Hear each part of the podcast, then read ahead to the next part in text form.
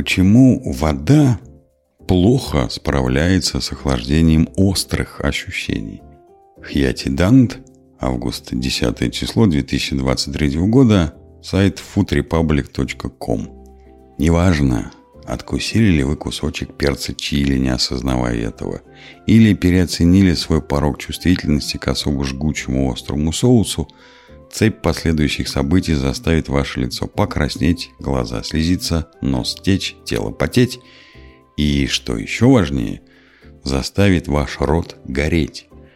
В этом хаотическом состоянии, которое наступает после употребления острой пищи, некоторые могут потянуться за стаканом воды, чтобы быстро успокоиться. Но задумывались ли вы когда-нибудь, почему? Сколько бы стаканов или даже кувшинов холодной воды вы не выпили, жжение почти не ослабевает. Это происходит потому, что вода не помогает охладить острые ощущения. Напротив, она может значительно ухудшить ситуацию. Вода распространяет капсаицин, химическое вещество, придающее остроту таким продуктам, как перцы, чили, по всему рту.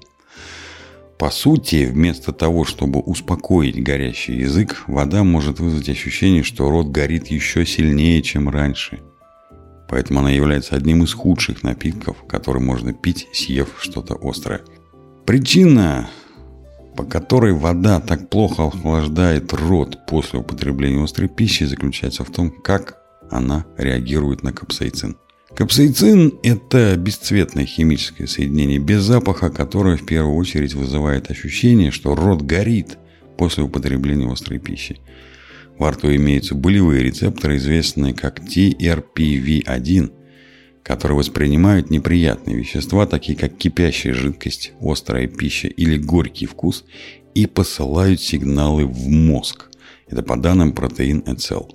Когда вы едите что-то острое, содержащийся в нем капсаицин связывается с этими рецепторами TRPV1, которые сигнализируют мозгу и телу, что в организм поступает что-то болезненное, и его необходимо немедленно вывести из организма. Именно поэтому острая пища вызывает потливость, насморк, слезящиеся глаза и жажду чего-то холодного и успокаивающего. Организм таким образом избавляется от капсаицина. Если вдаваться в химию, то причина того, почему вода мало помогает успокоить последствия воздействия капсаицина, заключается в том, что капсаицин – не полярная молекула. Единственный способ вывести капсаицин из организма – это растворить его с помощью другой неполярной молекулы – а это, к сожалению, не вода. Вода – полярная молекула. Ее употребление после употребления острой пищи, насыщенной капсаицином, подобно смешиванию масла с водой. Вместо того, чтобы растворить капсаицин, вода лишь размажет его по полости рта, усиливая ощущение жжения. Одним словом, капсаицин растворяется в жире, а не в воде. Так что же следует пить вместо воды – если вы когда-нибудь смотрели видеоролики о смелых авантюристах, принимающих вызов острой пищи, то заметили, что они никогда не тянутся за бутылкой воды, когда ситуация неизбежно принимает худший оборот. Вместо этого вы заметите у них другой напиток – галлон или два молока с высоким содержанием жира. В отличие от воды, жир в молоке содержит неполярные молекулы – способны растворять капсаицин и избавлять от неприятного ощущения ржения во рту.